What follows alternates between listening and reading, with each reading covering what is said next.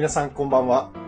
2023年1月3日火曜日23時となりました、スタンド FM レトロワークスレディオの時間です。この番組は私、演出家中村浩平が舞台、映画、音楽などエンターテインメントの話題を中心に日々を持っていること、学びや気づきなどエンタメ以外の情報も微妙に混ぜつつお送りしている番組です。三が日、最後の1月3日です。皆さんどうも明けましておめでとうございます。ああ、おめでとうございます。ありがとうございます。ありがとうございます。皆さんありがとうございます。おめでとうございます。いやー、もう2023年になりましたね。ついに。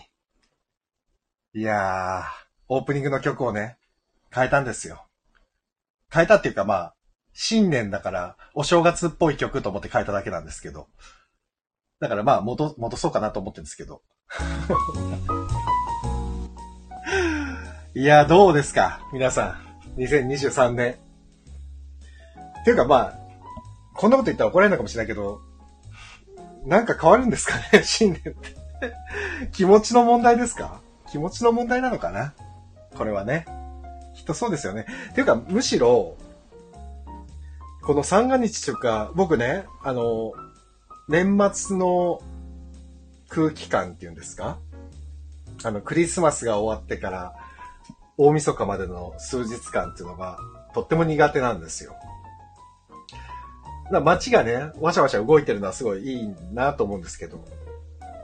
まあなんか前も言ったり、どっかのパンフレットとかに書いたりもしたんですけど、なんかね、リセットされる感がして、するんですよ。なんなんか知んないけど、自分の中で、勝手なイメージで。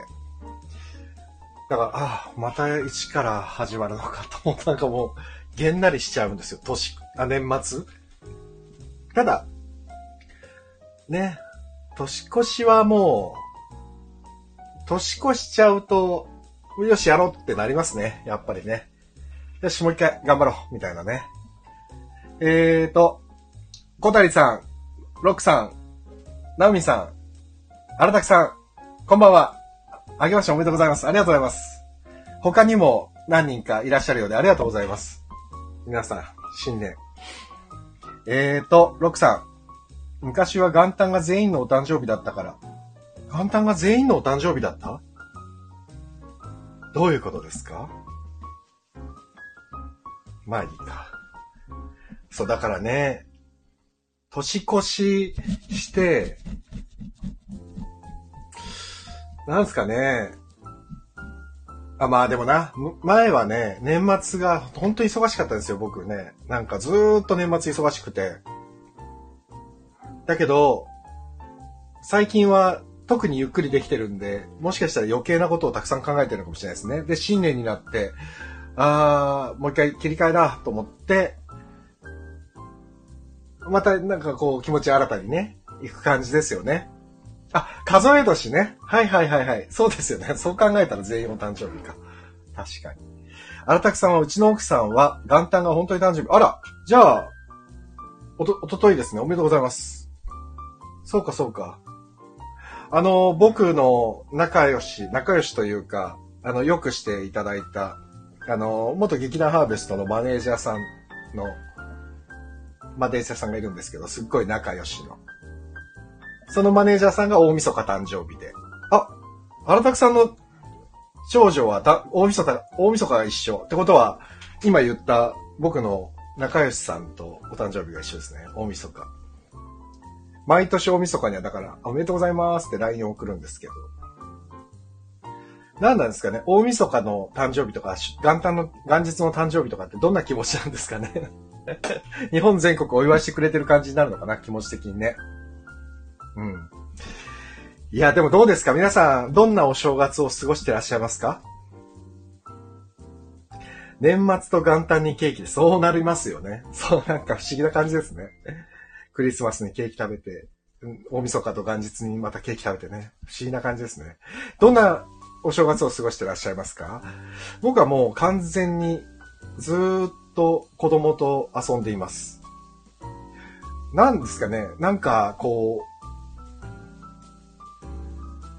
なんだ、なんだろうな。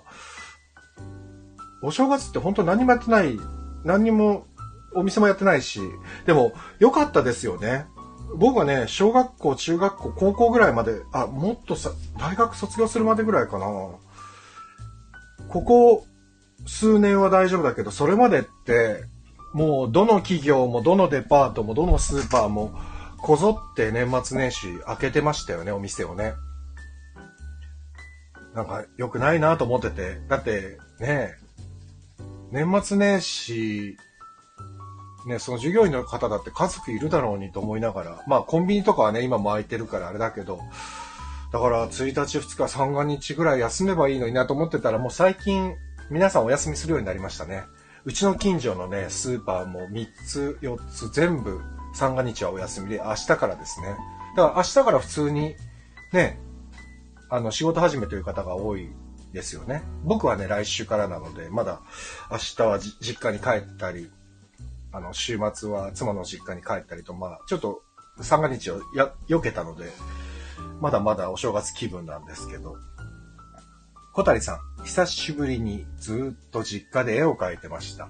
小谷さん、絵、お上手ですもんね。僕のシールも作ってくださいよ。僕は、まあ、この、この絵でいいんですけど。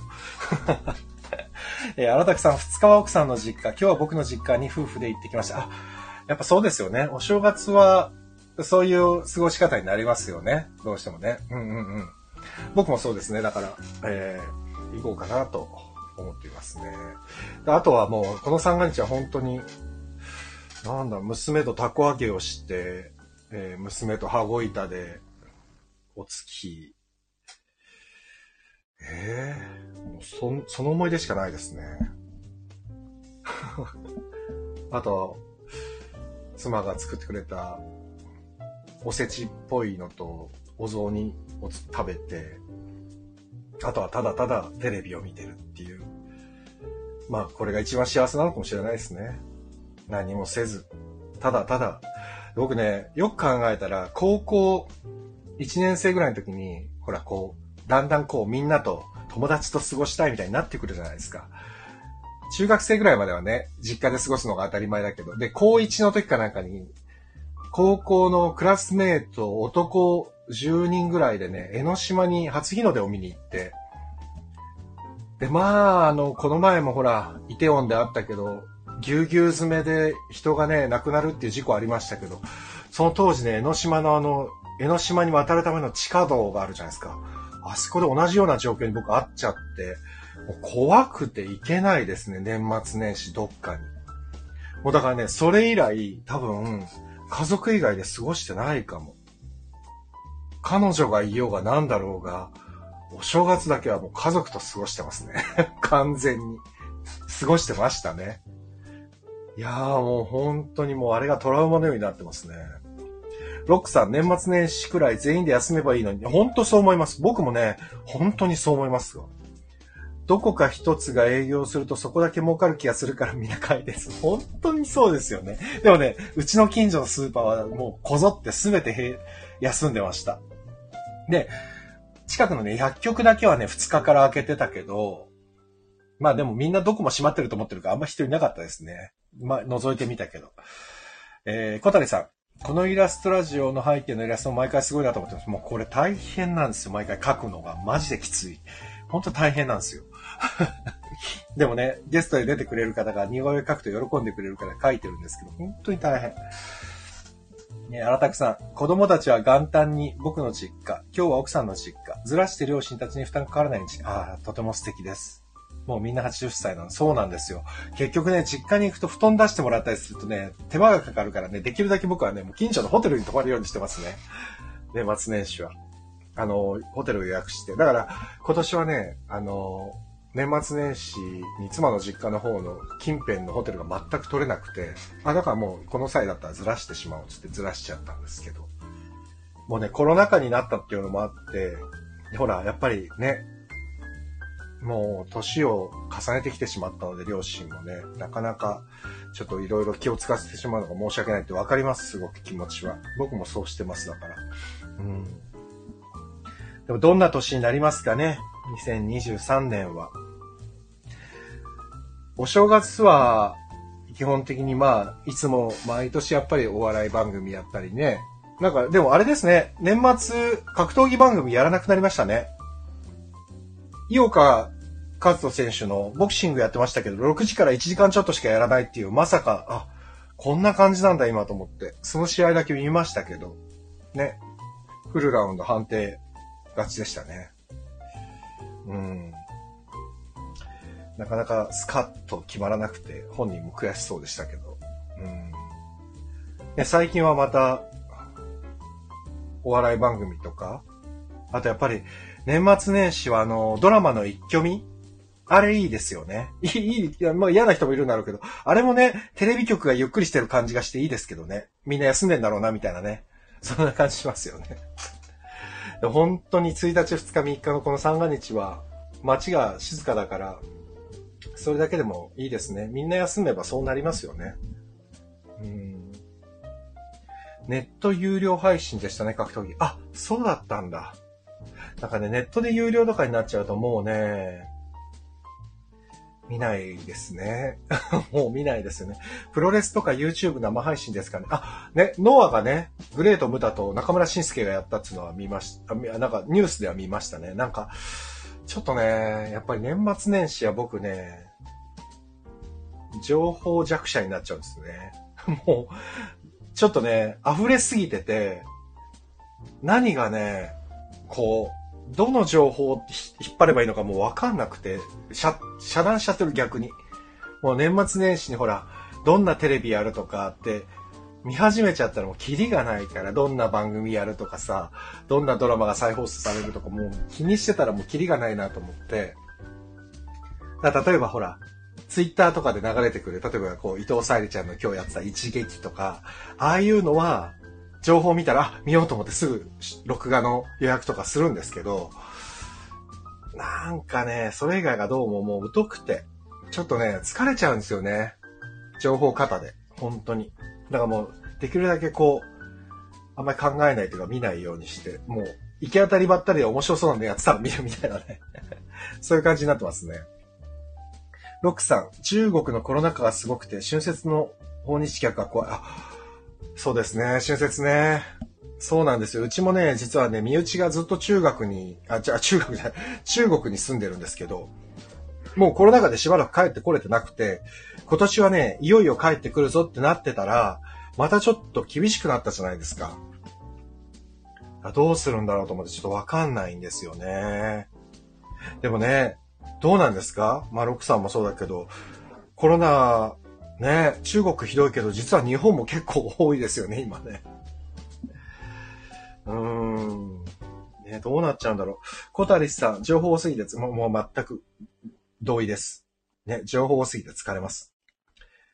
荒拓さん、自分が見たい分野に集中して良い気がします。いやー、本当にそうですね。もうそれだけですね。僕はだから、あの、えっ、ー、と、出川哲郎さんの充電させてもらえませんかって、あの、あれが大好きなんで、昨日は夜それをゆっくり見て、で、今日は娘と一緒に冒険少年を見て、なんか、ね、年末年始は、なんか明るいもん見たいなと思って、そういうのばっかり見てましたね。うん。あとは意外と羽子板が楽しいんだなっていうのに気づきましたね。娘とやってて。で、タコはね、タコ揚げはね、去年も今年もやったんですけど、もうまさに落語の初天神状態ですよ。もう、娘がやりたいっつって行くのに、結局僕がずっとやってるっていうね。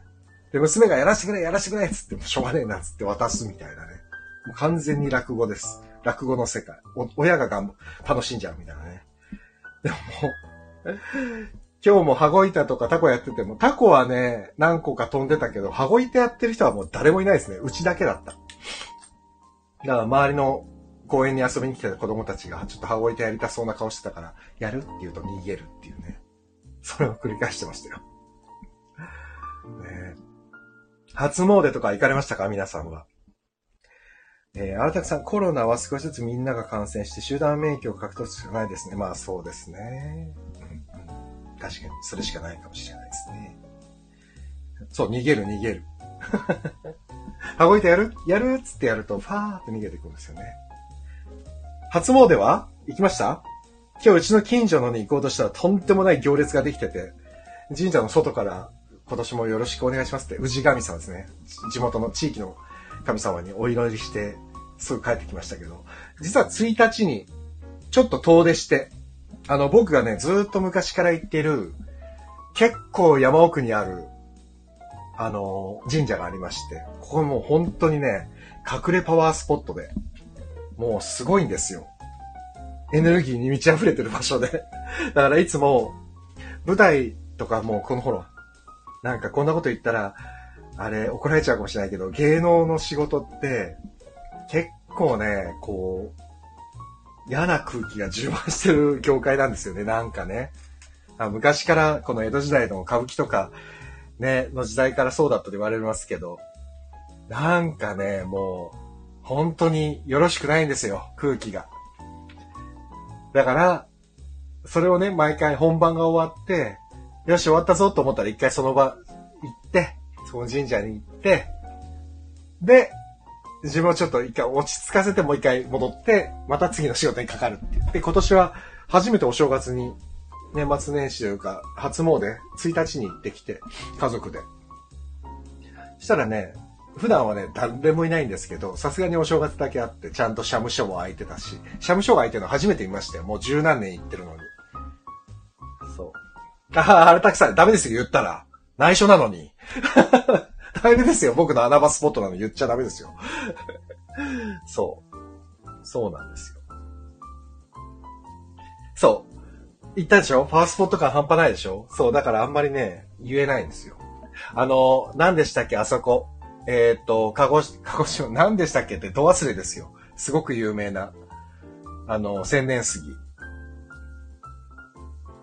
あ、ど忘れしちゃった。千年杉なんだっけ僕まだ行ったことないんですけど。屋久島。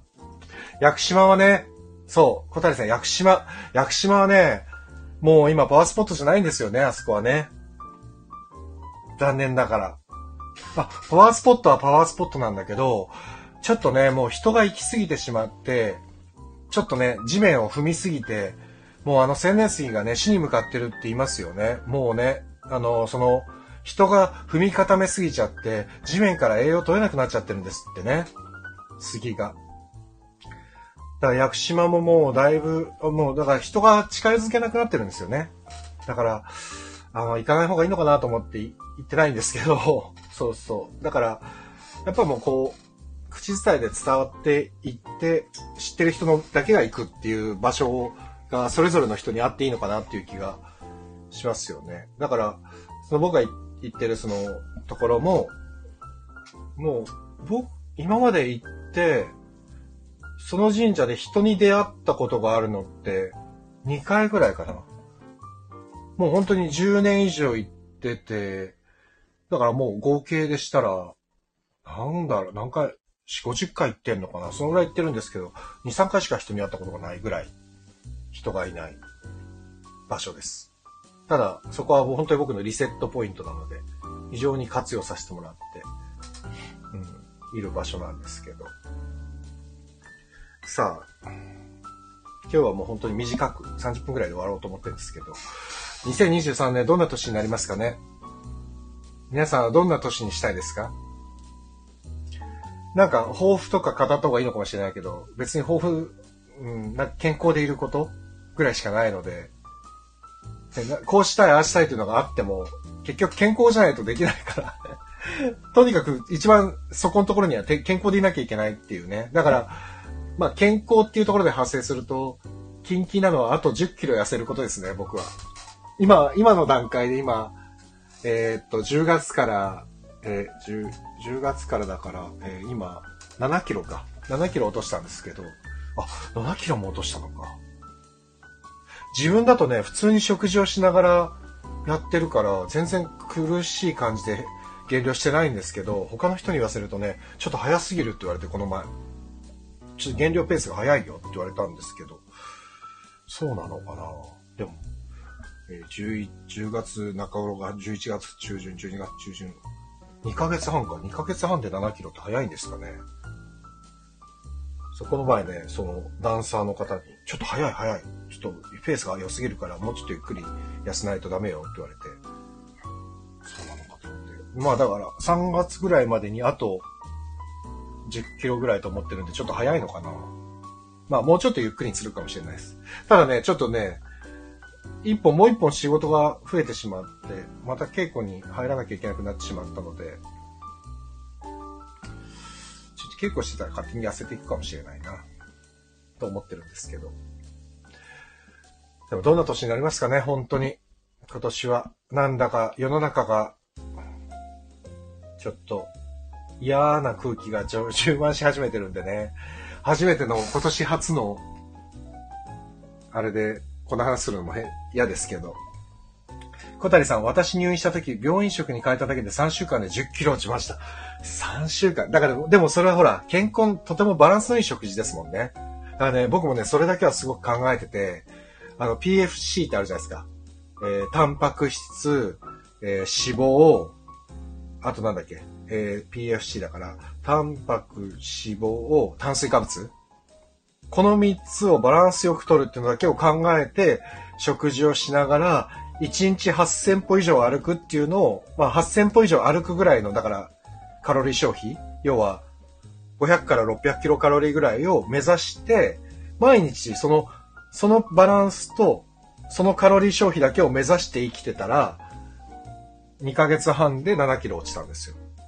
だから、全然食事も我慢してないし、本当にだから駅まで歩くとか、どこ行くにも、一駅二駅だったら歩いた方がいいなとかっていうのでやってたら、結構簡単に痩せて、でもほら、ほら、四十肩とかにもなっちゃったんで、やっぱ筋肉もうちょっとつけなきゃなと思って今だから筋肉つけ始めたらまたちょっと戻ってきたんですけど、これ多分筋肉ついても代謝が上がるからまた痩せるだろうと思って、全然いいやって気にし、気にしない方がいいですね。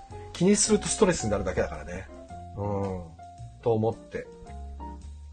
いや、だから、気にせず、食べたいものはできるだけ食べて、食べ過ぎちゃったら次の日多めに動くみたいなね。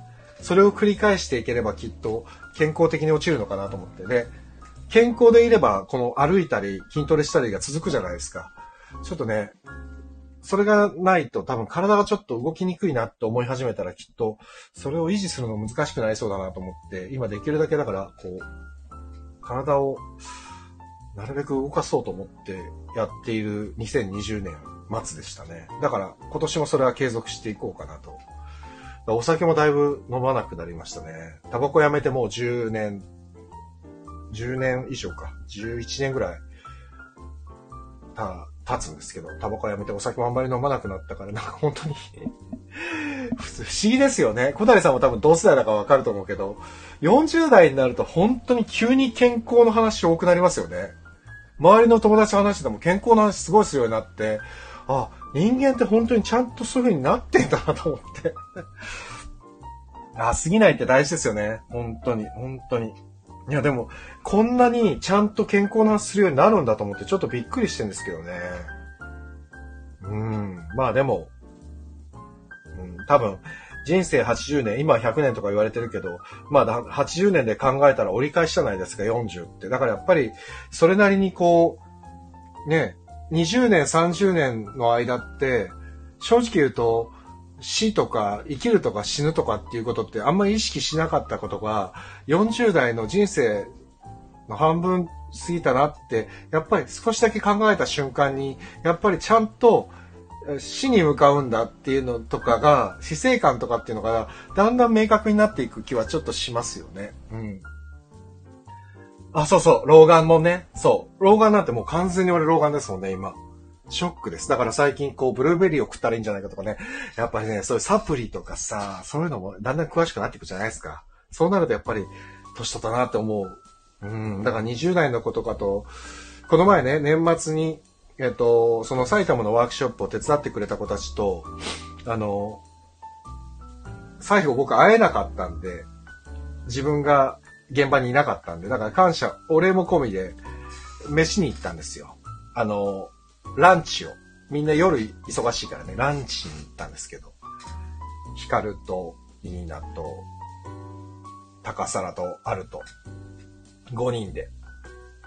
で、ランチで行ってても、やっぱりみんなはもう本当に僕が、彼女たちが小学生、中学生の頃から知ってるから、娘のように話をするから全然平気なんだけど、多分、これ他のこの子たちと同世代の子だったら、俺はもう完全におっさん扱いなんだろうなと思って、あの子たちは多分、若干気遣ってくれてるのか、あんまりおっさんの扱いをしないから、そう、でもね、荒拓さん、僕は50代になってからだったっていうの40代はまだイケイケだったような。へえ、それは素敵。僕全然イケイケじゃないですよ。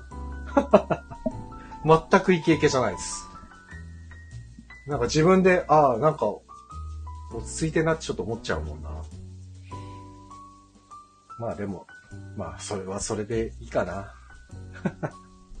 と思っちゃいますよ。ねえ、でもどうなんですかね、2023年。なんかいろいろあるから、僕にとってはもう正直あの、インボイス制度とかね、いろいろこう今、ね、あのー、金利とかも変わって、もうなんか怖いですよ。本当に怖い。インボイスって本当にやるのかなって未だに、こういうね、あの、自営でやってる人間にとってはもう恐ろしい制度ですからね。もうそういうのも始まるし、この前、年末の徹子の部屋でね、タモリさんも言ってたけど、あ、あね、2023年はどんな年になりますかって徹子さんが聞いて、タモリさんが、新しい戦前になるんじゃないかって言ってるのを聞いたときに、ドキッとしましたね。すごい、まあ、タモリさんしか言えないなぁと思いながら、でも、みんな薄々心の中でどっかで思っていることをパンとテレビで言ってくれて、わー、でも、うん、こういう人がこういうことを言うっていうのは多分少なからずみんな思ってるんだよなと思いながら、うん。まあでもどうなんですかね。わかんないな。僕は、あの、この前も言いましたけど、僕は本当に教育にお金をかけるべきだと思ってる人間なので、ね、戦争しないためだには教育に力を入れた方がいいと思ってるから、どうやったらね、戦争を回避できるのかとか、それはもう日本だけの話ではなくて、世界的にね、憲法とかでもね、世界の恒久的な平和を望むってね、世界、世界のって言ってますからね、憲法もね。